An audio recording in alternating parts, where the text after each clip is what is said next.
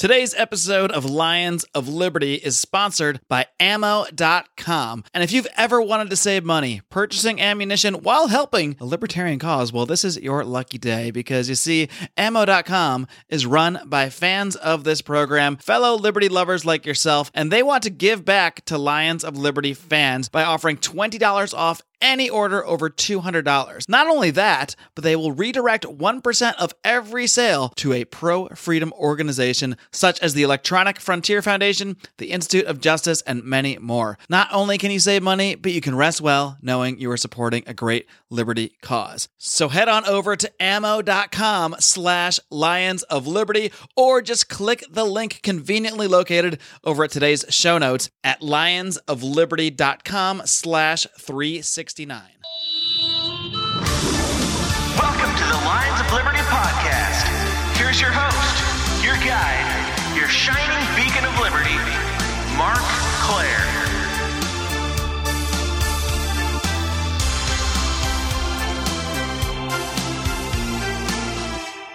Heidi ho, Liberty neighbors, and welcome back to the original, the flagship Lions of Liberty podcast, known simply as that's right, the Lions of Liberty podcast, a show that I started just over five years ago where I interview leaders in the libertarian movement, try to get down and dirty and dig into that philosophy of liberty each and every week. I also host fun roundtable discussions like the one you're going to hear next week with the return of the oh so popular libertarians in living rooms drinking liquor. So I very much forward, look forward to that. Getting back together with my Lions of Liberty compatriots. We'll also have a very special guest on as well. But it's not just little old me here at Lions of Liberty. In fact, we are the only libertarian variety show out there. We give you a different kind of show three days per week. Of course, as I mentioned, you got me every Monday. On Wednesdays, Brian McWilliams slaps you upside the head with his sometimes vulgar mouth and his comedic outlook on current events in the Liberty world on Electric Liberty Land. We also have John Odie Odermatt wrapping things up every Friday with his weekly look at the broken criminal justice system on Felony Friday. You get a whole lot of bang for your buck for hitting that subscribe button on the Lions of Liberty feed, whether you listen on iTunes, Stitcher, Google Play, Alexa. You can even shout to Alexa. She will play the Lions of Liberty podcast, Spotify, wherever. I don't care where you listen, as long as you're here with us each and every week, spreading the ideas of liberty. Speaking of which, let's get to it. All right, my guest today is making his second appearance on this program. He is the founder of the Libertarian Leadership Academy, which helps coach libertarian candidates and activists to create winning campaigns. He's also the author of the book Libertarian Leadership Planting a Seed for the Libertarian Future, and he'll soon be publishing a second book called Your Campaign Success Coach. I'm so pleased to welcome back Mr. Michael Pickens. Michael, what's up, man? Mark, hey, thanks for having me back.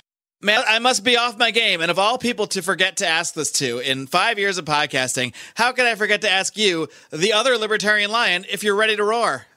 yes, I'm ready to roar. All right. and you know, it's funny when we first hooked up a couple years ago on the last podcast that you did, you had mentioned that you also use this sort of moniker of the libertarian lion. I believe you even have a tattoo of such. Uh, yeah. So, why exactly are you a lion? I mean, I know that the porcupine is, is the current symbol that the party uses and the, that libertarians often associate with. But what is it about the lion? I think we have similar ideas on this. What is it about that lion that, that is so symbolic about liberty? So, I'm a Leo one but I think as am uh, I. As a child, I read the books from C.S. Lewis, uh, Lion's Witch and the Wardrobe, or the, and Aslan in that really had an impact. So I always looked at a lion as if it was more of benevolence, you know, protecting people, things like that. So I know that the symbol of a lion has more to do with, let's say, empire now because of certain empires, certain countries using it. But, you know, I really like it more of as a protector. Gotcha. And uh, what what is it this lion is protecting? Hopefully, it's individual rights, uh, personal freedom, and that sort of thing. And uh, that is what you are always out there trying to get other. You're really a more behind the scenes guy, trying to help other candidates and activists with their campaign. So why don't you tell people out there how exactly did you get involved in this in the first place? How did you become active working with political campaigns, sort of behind the scenes? Yeah, so I first learned about libertarianism from Ron Paul back in 07, 08 left the Republican Party in 2011, joined the Libertarian Party was still rooting for Ron Paul until he didn't get the nomination in 2012. Then I started helping out Gary Johnson's campaign in Washington State. From there, realized that the only way we're going to get a libertarian elected president is if we had a bunch of libertarian city council members. We had a bunch of libertarian county commissioners or state representatives, right? We had to get good at winning these small seats. When you look around from 2012, the election results to the election results in 2016 in Washington state, it was night and day. We almost broke 5%. But the reason why there were such big gains in 2016 is we had 36 candidates on the ballot around the state versus 2012 when we didn't have any candidates on the ballot around the around the state. So now, as that network continues to build, 2020 is looking even better. And I'm seeing this all across the country. These larger gubernatorial races that we're seeing, the Senate races where they have professional campaign staff, they have professional marketing people, they have good websites, they're putting on events, they're getting out in the media. Like these guys have leveled their games up over the years right? That's one of the big things that we teach in the Libertarian Leadership Academy is to level up our skill sets. If we're going to be successful, we need to have an educated and empowered network of libertarian activists and candidates. That's going to be huge for us. So, are you in favor then of, you know, there's been this kind of internal debate over whether the party should run, look to run a lot of candidates. I believe the goal was a thousand candidates in this past election cycle. I think we fell a bit short of that. Or, you know, there's also the other side that says, you know, we should really, we shouldn't be looking to run numbers and numbers. We should be focusing just on a few big winnable campaigns and everybody should be putting all their resources into that. Obviously, there are, those are two extreme sides of it, but where do you fall within, within that sort of philosophy about who should be campaigning and how many, how much resources should be going into certain campaigns? Yeah, so I kind of fall in the middle of that. I don't like the idea of a bunch of paper candidates. You know, what happens is the media will then reach out to these candidates, people who put their name on the ballot for interviews, for questionnaires. And a lot of times, if a candidate's a paper candidate, they won't even respond. So it mm-hmm. makes us really look really bad in the media's eyes and perception when they put out an article that says, oh, the libertarian candidate did not respond mm-hmm. makes us look like we don't care. Right. So if someone's going to run for office, they should at least be willing to do the bare minimum. That's to put up a good website, put out some type of marketing pieces, get your ballot statement up, as well as respond to media requests. They have to be able to do that. So it's really, you know, the bare minimum is like a 10 hour a week campaign. So I don't really like the idea of everyone should be running and we just need candidates on the ballot. That doesn't do us any favors, I don't believe.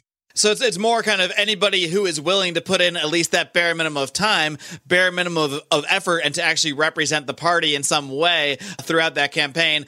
That the maximum number of those people should be running. Is it more kind of about who is running as opposed to just a flat out number? Yeah, this is a thing, man. There's a there's a couple of key pieces to running for office that each candidate needs to pay attention to, and activists as well. If they're active in the Libertarian Party, the first thing they have to be willing to do is to build a network, is to go out in the community and start shaking hands and start building their network up. You know, whether it's local business owners, other voters, their neighbors, they have to start making connections into the community, especially especially philanthropic organizations. That's the first thing they have to do. The second thing, they always have to be growing. And that's personal development, right? Reading books on people skills, personal development skills, business development, fundraising, whatever it is, marketing, advertising, whatever aspect of a campaign that someone wants to work, work on, they need to be upgrading their skill set on that. So anyone can volunteer in any capacity they like. If they want to make phone calls or they want to stuff envelopes or if they want to respond on social media, whatever it is, they just got to get really good at it. What's great about what you're talking about there, all the skills that you mentioned there, you know, personal development, networking, marketing, that sort of thing. These are all skills that help you in life no matter what you're doing. So even if your campaign doesn't work out the way you want it or what have you, the skills that you need to develop are just valuable life skills, period, valuable business skills, period. So worst case scenario is that you get to talk to some people about libertarianism and libertarian ideas and develop skills that will help you in other aspects of life as well. Oh, definitely. There's some really good examples that we have. Uh, we have a gentleman named Paul Addis who's gone through the academy. He's also helping Robin Kerner out and has learned a lot from him as well. But he's ran for office three times. He was one of the original candidates we brought on board back in 2012. And he almost won his city council race last year, you know, 45% of the, the vote. But now he's a campaign manager for Matt Dubin, a libertarian candidate in Seattle. And they've raised over $60,000 for that state house race. And he's able to use the skills that he's gained over the years from campaigning to help another candidate and to help train other people. So the Republicans and Democrats, you know, have 30, 40, 50 years more of running campaigns and winning. We need to have that bench of solid activists and candidates that have the experience necessary to win. And since you mentioned Matt Dubin there, I'd be remiss not to ask about it because it's funny. We're recording this on the same day that we recorded the the League of Liberty podcast. That's a podcast that we do only for Patreon supporters of a few different shows. I'm on there with Chris Spangle of We Are Libertarians, Roger Paxton of the Lava Flow, and Johnny Adams of the Johnny Rocket Launchpad. And, and as you know, because you were involved in this, this sort of online debate not that long ago, there was a bit of a controversy over something that Matt Dubin had said in regards to restrictions on guns. And I, I don't want to, you know, I'm not going to, I don't want to misquote him, but it was something along the lines of he's okay with keeping, you know, um, with raising a minimum a- age of purchasing a firearm and with and with reasonable background checks. He was actually responding to say he did not support a certain, you know, gun control bill. But I guess that statement kind of caught the ire of certain people. Johnny obviously being one of them, and you kind of jumped in not to defend the statement, but to kind of just say like, you know, these this is still a candidate worthy of support. This doesn't mean you should drop away. It's fine to criticize the statement, but you know, it doesn't mean you should just drop the candidate altogether or run away from the candidate at, at this point. You know, Uh, in at this stage in the game. So I'm just kind of curious what your overall philosophy is when it comes to, you know, obviously we're all doing this because we want to change the way the government is we want to change people's principles. You know how do you feel that sort of pragmatism versus and i don't even think this is a definitely you know sort of a, a real paradigm prag- pragmatism versus principles. I, I, believe we can have both at the same time. But how do you do you sort of view that when it comes to candidates that might veer from principle on a statement here or a statement there or that sort of thing? Sure. So let's take Johnny for example, right? I remember when Johnny filled out a form on this Libertarian Party Washington website, and I called him. He wanted to do a libertarian radio show. Gave him a call, talked to him, encouraged him.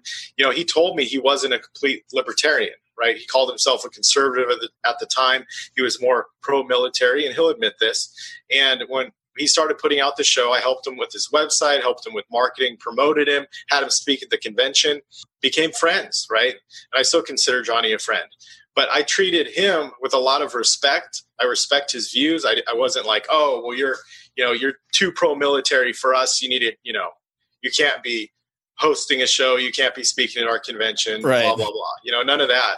And it's the same thing with other candidates. I use the I side with test, isidewith.com when people want to run for office. If they score over 70%, you know, I'll talk to them and see where they're at and say, okay, we'll run for office. And that's worked in the past where guys like Steven Nielsen, who ran for state representative, scored 72% libertarian on that and he ran for state representative, treated him like a brother, right? Became really close friends. And the next time he took the I side with test, two years later, when he was looking to run for public lands commissioner, he scored 86% libertarian.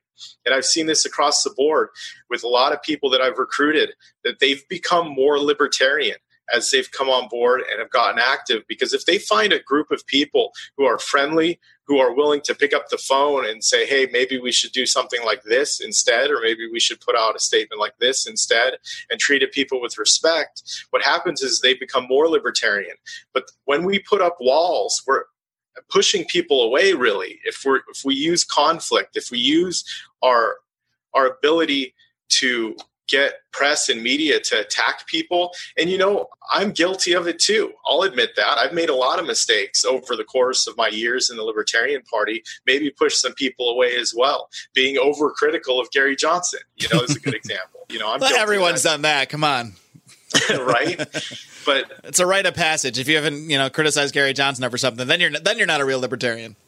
yeah, but looking back, you know, I read a book by a gentleman named Bob Burg, who's also a libertarian. He's a personal development guy too. He's got the Go Giver, but it's called Turning Adversaries into Allies. That's what the book is called. And it is all about turning these conflict relationships into more prosperous, friendly type relationships.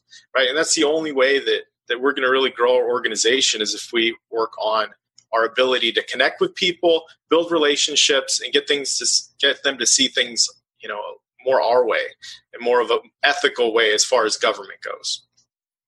But you know, these guys have every right to complain. He's a he's a libertarian candidate with a big L next to his name, right? That's we're all trying to protect the brand in some way, shape, or form. I've helped to push out a few candidates that were really pro war, really pro Trump, really pro drug war over the years. I've done the same thing. And sometimes you've got to draw a line. Right. It's just where do you draw the line and what brings the most most value to the organization.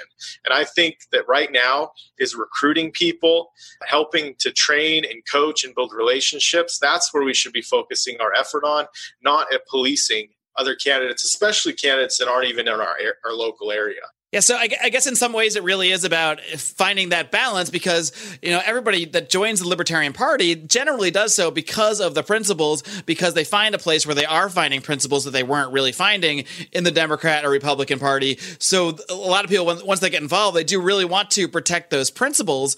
At the same time, people that just come into this party are no one's coming in 100% pure libertarian. Hardly such a thing even exists anyway because we disagree on so many you know nuanced issues here and there. So you're never going to find anybody that just checks every single box i mean at least not most of the time. So i guess it comes down to you know how do you deal with when people are, are going what you see as off message? You can criticize and try to correct them or you can just say you're not a libertarian get out of here. There may be circumstances where like you said you push out people who are super pro, pro war super pro trump. And you know, if someone's out there, you know, advocating, you know, they're they're pretty good on a couple libertarian issues, but they want to, you know, they want to uh, keep marijuana illegal and put it, give everyone, you know, life prison sentences for selling it. That's probably someone that should be pushed out if they're they're not willing to drastically change their views. So I, I guess it really is just about you know finding that balance ultimately. Yeah, but it's at the same time the people that I pushed out in the past, I never made the legitimate effort to try to become their friend and to right know really talk to them about it and actually sit down with them and treat them like a human. So these are things that I've, i'm learning right? And then looking back at the way that i've acted in the past in certain situations and like hmm maybe i should do it differently next time. Right. Right? Maybe i should give johnny a call and talk to him about it you know, instead of talking about them on your show. Right? right? we can do both. We can do both. Yeah. but yeah, it really does speak to your philosophy about campaigning in general, kind of what we're talking about here. Even, you know, it's you, this is why you always say people should commit to running three times because you're just learning so much each time, as well as like as you always talk about building that network. So hopefully, by the time you get to that third campaign, not only have you learned so much and made yourself a better candidate, hopefully made yourself more principled, hopefully upped your I side with score to like Ron Paul level or something um, you know, but hopefully at that point you have also built such such you know such a great network that you're really able to run a you know what looks closer to a a real political campaign, so to speak. Yeah, definitely. So if we create an environment that helps people learn and helps people grow, then we're going to have you know just a much easier time in the future retaining more members and winning elections because that's what it's all about. It does also seem to be, you know, a lot of times it is a matter of perspective because you were often critical of Gary Johnson. So was I. Oh, we did an entire segment on the show about Gary Johnson. And at the end of the day, a lot of those same people, including myself, that were very, very critical of, of Gary Johnson as a presidential candidate, those same people, including myself, are super excited about his Senate campaign because he seems like the best senator we could ever have, even if he didn't seem like a perfect, you know, libertarian candidate to be representing the brand as the presidential candidate. Suddenly, suddenly when you just change the perspective, uh, you know, less than two years later, everyone's excited about it. So it's, it's funny how this can all work. yeah, definitely. So the key here is how do we educate more people faster? Right, right, on this stuff because if that's the complaint candidates not being libertarian enough how do we educate them and to get them on a more libertarian path so even the training that we have that's online that all of our candidates go through the first, second, third training is what is a libertarian? What is the non aggression principle, right? we got clips from Ron Paul teaching the non aggression principle in there.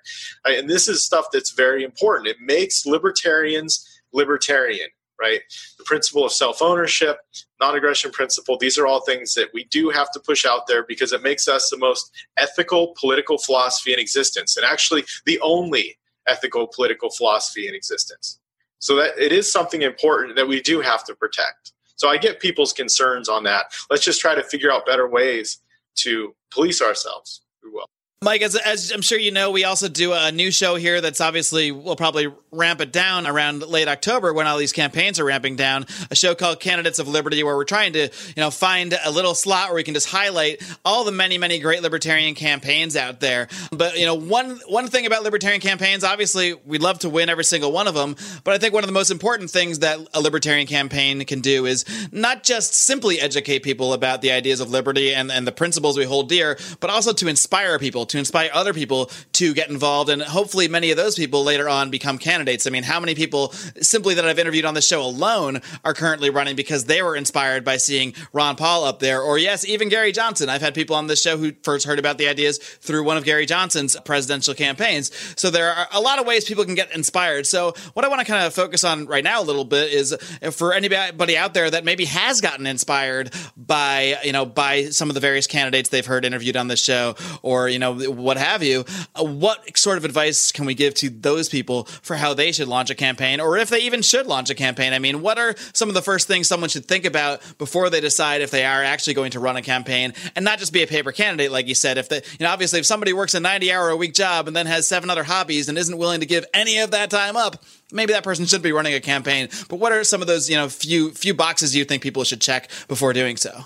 Yeah, since I, I, know we have a limited amount of time, I want to tell a quick story that I think will lead right into your question. Sure. So, when Larry Sharpe decided he was going to run for vice president back in 2016, we had talked about it a couple months before the convention. And then two weeks before the convention, he actually made the decision once he found out that Weld was going to be the vice presidential nominee for Gary Johnson.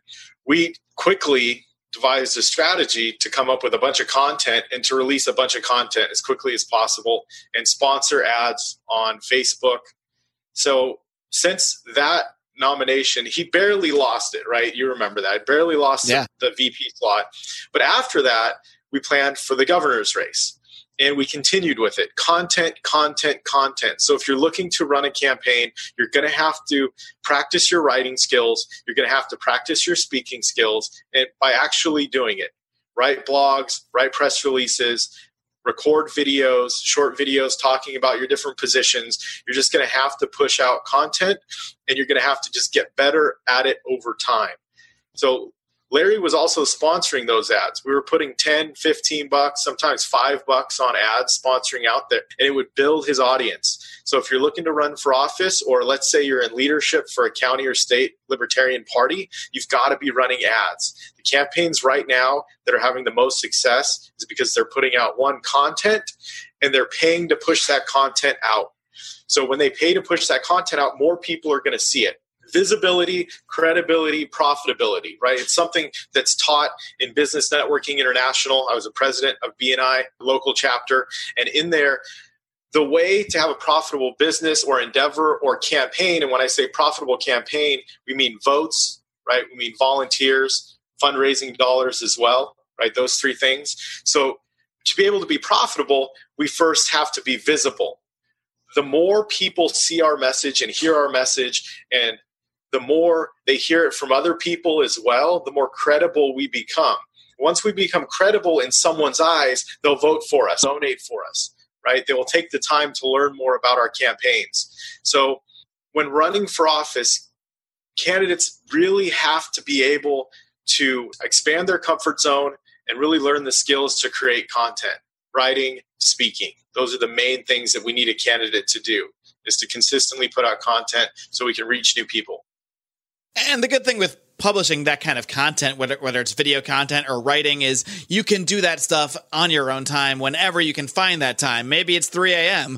You know, who knows? But if you can carve out the time to do it, well, then you can do it. You know, that, that's basically what it comes down to. What sort of? I guess I kind of want to look at the other end. What are some of the most common mistakes that candidates make when they're first looking to run for office? Obviously, I, in, in my mind, I think expectations would be something to think about because you just have to know you're probably not going to get 70 or 80 percent of a vote going into a libertarian campaign, that's just not realistic. So uh, to me, expectations would be would be one of them. But what are do you think are unrealistic expectations? I guess. So what do you think are some of the more common mistakes that people could avoid now if they're if they're listening to the show and thinking about running a campaign?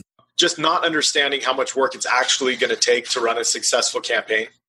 So, and then in that, it's succumbing to fear because the, the candidates who won't take the actions necessary to be successful are usually afraid of something. Right? The number one fear that people have in America is the fear of public speaking. Right? Number two is death. Number one's public speaking. Right? So not willing to go to Toastmasters and to go talk at Chamber of Commerce meetings or to hold local events where you can communicate out and then also take video and then promote those videos. Just succumbing to that fear of not being willing to grow. That's the number one mistake that candidates make. So what happens is they fall into paralysis, right? That fear freezes them so they won't take action. They won't go and walk in over their neighbor's house and shake their hand, right? Because they're afraid, oh, what if my neighbor's a liberal? What if my neighbors are conservative? What if they're Republican? What if they're a Democrat? Well, we, we have to get that out of our mind and we have to think they're a human, right? They're a person. Let's just go talk to them. Who cares about any type of, of thoughts or ideas that are blocking us out from taking that action? We just have to do it. And then because we take the action, we'll be able to learn how to do it more efficiently and effectively in the future. We become better at communicating. Hey guys, this is Roger Paxton. And if you're fed up with the government running every single aspect of your life, but you're not listening to the Lava Flow podcast yet, then what's wrong with you? Check us out at thelavaflow.com or just go back to sucking up to the government. The Lava Flow podcast, striking the root every single episode. This is Chris Spangle, and I am the host of We Are Libertarians, which you can find in iTunes, Google Play, or at WeAreLibertarians.com. We are a podcast that brings you all of the irreverence that modern politics deserves by examining current events from a libertarian perspective. So please check us out at WeAreLibertarians.com. Are those dry, boring, run of the mill political talk shows putting you to sleep on your commute or at work? Are you ready for some fun? Look no further. Blast Off with Johnny Rocket is a Seattle based podcast expressing viewpoints of free markets, voluntary exchange, badass music, wicked banner, and of course, drinking. The Blast Off doesn't shy from the truth, but always brings the party. Let's rock and roll, Raylene. Bring it on, Johnny. You can check us out at thelaunchpadmedia.com forward slash blast off. Again, that's the launchpadmedia.com forward slash blast off. Launchpad Media.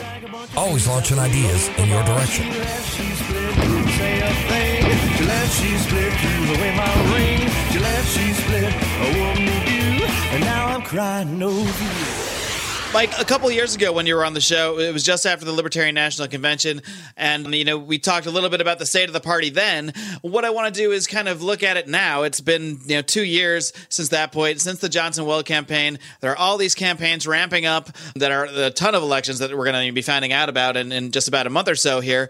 And I, I'm just kind of curious, what is your overall thought about how the Libertarian Party has grown? And you can speak not only on the necessarily on the national level, numbers wise, but also just you know any success stories that you've seen, whether it's certain campaigns you've worked with or certain state parties. What can you sort of give us out there as a, as a general picture picture of how things have been developing over the last few years? Because either way, even if you've been critical of Gary Johnson and Bill Weld and that whole campaign, which we all have, you can't deny that the Libertarian Party and that name is just more visible than it's ever been.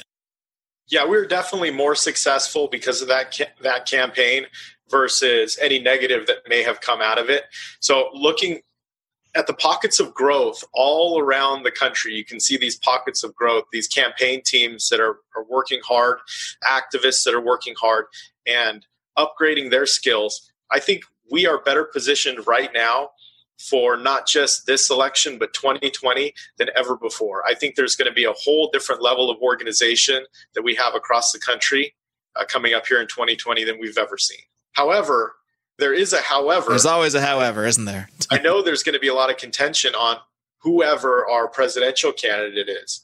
And, you know, regardless whoever our presidential candidate is, we have to build up our local areas. We need our local networks to be built up. Just did a talk with Marcos Morales, the chair of the Libertarian Party of Florida, and they have Operation First Step, where they're focusing on the lowest level campaigns they possibly can community development districts, soil and water boards, right? We're going to be doing the same thing again here in Washington State. School board, city council. These are seats that we can win. These are seats that we have won already in the past, our 2015 elections. So this is where we're going to have our biggest success across the country is getting more local libertarians elected. I'm kind of curious what your thoughts are on what that actual first step would be after someone makes that decision to run a campaign. Let's just say hypothetically speaking, I got inspired one day to, uh, you know, run for LA City Council, for example. And, and I have this idea in my head. I want to be the next city councilman of Los Angeles. I actually make an amazing salary. I looked it up and I, I, to the point I probably couldn't take it if I actually did do this. But this might, this may or may not shock you because I know you know a lot about what a lot of these people make acro- across the country. But the LA City, city councilman, I was blown away when I found out they make $184,000 each per year plus a per diem probably. Oh, I'm sure plus you know all sorts of other stuff. But anyway, what let's just say I wanted one of those coveted seats. But maybe I'd run on not taking that ridiculous salary for starters, but what would be my very first steps that that I would take presuming I had no idea. I've never interviewed Michael Pickens before. I have no idea what a campaign is even about. I just know I want to do this thing. I feel strongly about these principles. I think this is something that, that you know that I can maybe win or at least gain some traction with. So what's the first thing I should do?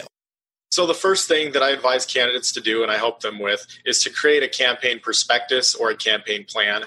It could be a short one, it could be a couple of pages long, it could be more in depth review of the precincts, precincts in the district, or, you know, how, how they voted in the past, and more detailed vision on the plan and the why. So, your issues that you're going to be running your campaign on. This is something that could literally take, you know, two or three hours to create. But it's you sitting down and jotting down your thoughts on your campaign and what you plan on doing. Then, once you have that campaign plan or prospectus, you can show people. You can say, This is my plan. This is what I'm going to do if elected. This is this. This is that. Will you help me? And then, because of that, because you have your plan written out, it makes people think that you have your shit together. No one wants to join a campaign where, you know, you don't have a plan on how you're going to get elected. So this is something that is critical because it also helps with fundraising, right? The candidates that are raising the most money right now, I see they have a plan and they're sending their plan out to donors, out to people to say, hey, check out my plan. This is what I'm doing with the money that you send me, right? This is how I plan on making an impact. People donate to your campaign if they think they're going to make an impact with their money right? And that's where the whole run for office three times comes in. If you commit to running for office three times, the first time you run for office, you can say that. And the people who donate to your campaign, they're investing in you becoming better because the second time or the third time you run, you know, the more success you had the first time, you'll be able to build on that. So it's an investment in the future, investment in liberty. If you only run one time, you're kind of doing those donors a disservice. If you are volunteering on a campaign just one time and you never do it again, you're doing all those people a disservice and yourself one as well because you learn and grow as you go and gain the experience. So, a campaign plan would be the very first thing. You can jot stuff down. It doesn't have to be perfect. You can then take it to other people and say, hey, check this out. Where can I improve this? And then other people will give the feedback. And guess what? You've got some new volunteers who are now volunteering on your campaign. Yeah, on the, on the subject of campaigns, obviously there's a lot of libertarian campaigns, more than I think ever at this point. You know, in this in this election cycle, are there any out there? And obviously, there's there's a few big ones that I think most people in tune with the Libertarian Party know have a chance to make an impact. Uh, everybody knows about the great work Larry Sharpe is doing in New York. Obviously, Gary Johnson is polling very well in, in New Mexico and has a good chance to make an impact there, if not win outright. Are there any other campaigns out there that you, you might want to highlight that you know that have a, an, a good chance of either success in terms of winning a seat or just in terms of making a really strong impact and building a, a more of a foundation? Are there any campaigns like that out there that you'd want to highlight? You know, there's quite a few prominent libertarian campaigns out there. I can see that they're prominent and they're sharing stuff. But there's a few sleeper campaigns that I think are doing a lot of work behind the scenes that maybe most libertarians don't know about. There's a couple in Alaska, Mark Fish and Cean Stevens. They're both running for state house. Mark Fish's district was already won by a libertarian who ran for U.S. Senate in 2016. And the libertarian got a thousand more votes than the Republican. Wow. And it was like 2,500 more votes than the Democrat. So that's a seat that is winnable. He's got signs up around his district. Uh, he's been doing local media stuff. He's got a winnable race. And then Cean Stevens, she's put up 1,500 marketing pieces around. She's got sponsored ads on Facebook sponsored marketing pieces. So they're really taking the steps necessary to win in the back end.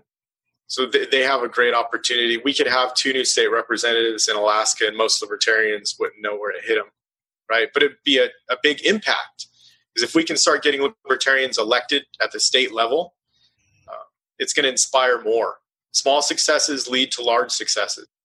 Right. It's really just about whether it's on the national level of people getting used to hearing that word libertarian as part of the conversation, even if it's a negative part of the conversation, it's a part of the conversation. I mean, Donald Trump was a negative part of the conversation for most of the campaign for two years, and look where he is now. So, negative coverage is not always bad. In fact, just being taken seriously as something worth covering is huge. So, the more we can get people out there, whether it's on the national level or even just in your localities, getting used to people seeing, oh, libertarians one. Oh, there's a libertarian in office. Okay, this is now something that's a part of the conversation. It's something we can actually take seriously and listen to, as opposed to just brushing aside as some extra people on the ballot that you know we can just we can just not even look at because who's even heard of these guys? You brought Donald Trump up, and during his campaign, during the caucuses, I was learning about his campaign. I wrote a blog post about it, but I haven't talked about it too much. And Donald Trump won every caucus state right? And there was something his campaign did that the other campaigns didn't do. And they brought in professional public speakers and trainers to teach people at the local level how to caucus and how to do it effectively and how to go out and recruit people to get them to the caucuses so Donald Trump can win.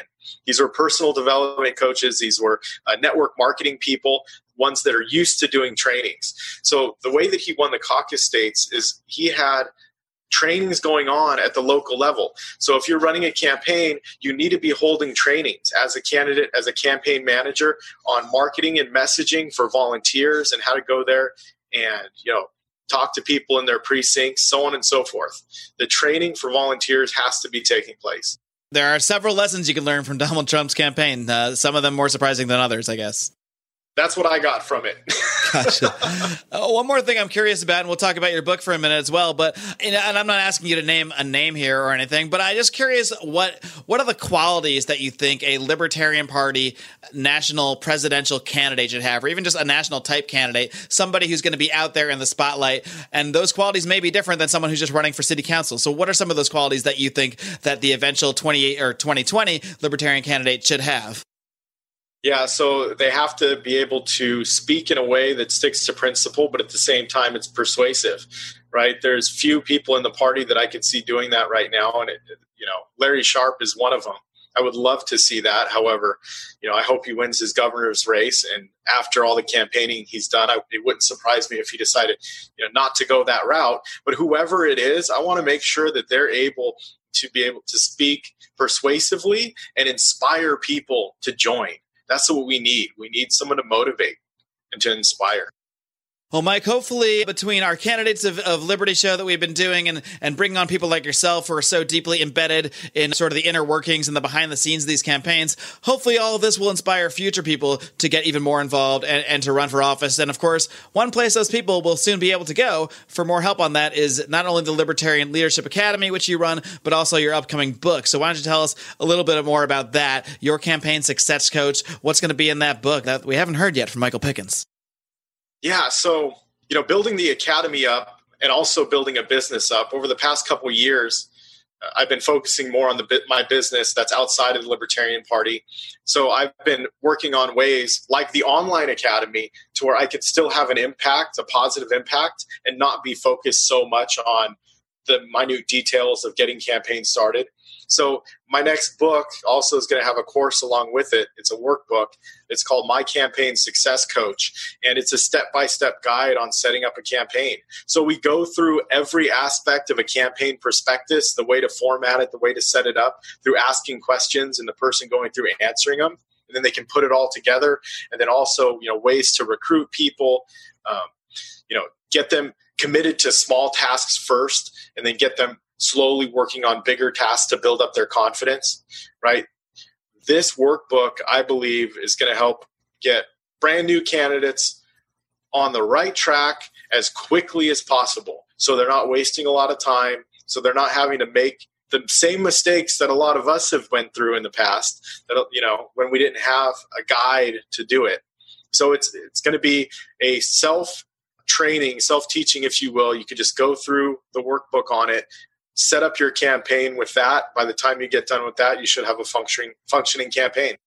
All right, well, Michael Pickens, we will be looking out for that as well as all the work you're doing behind the scenes and sometimes in front of the, well, I guess you're technically in front of a camera right now. People will just be hearing you as well. But I really do appreciate you coming on the show, sharing your vast knowledge with everyone out there. Before I let you go, why don't you just run through all the ways people can find out more information about yourself as well as the Libertarian Leadership Academy and where they can find the book soon. I'm sure it'll be on Amazon and all those uh, wonderful places.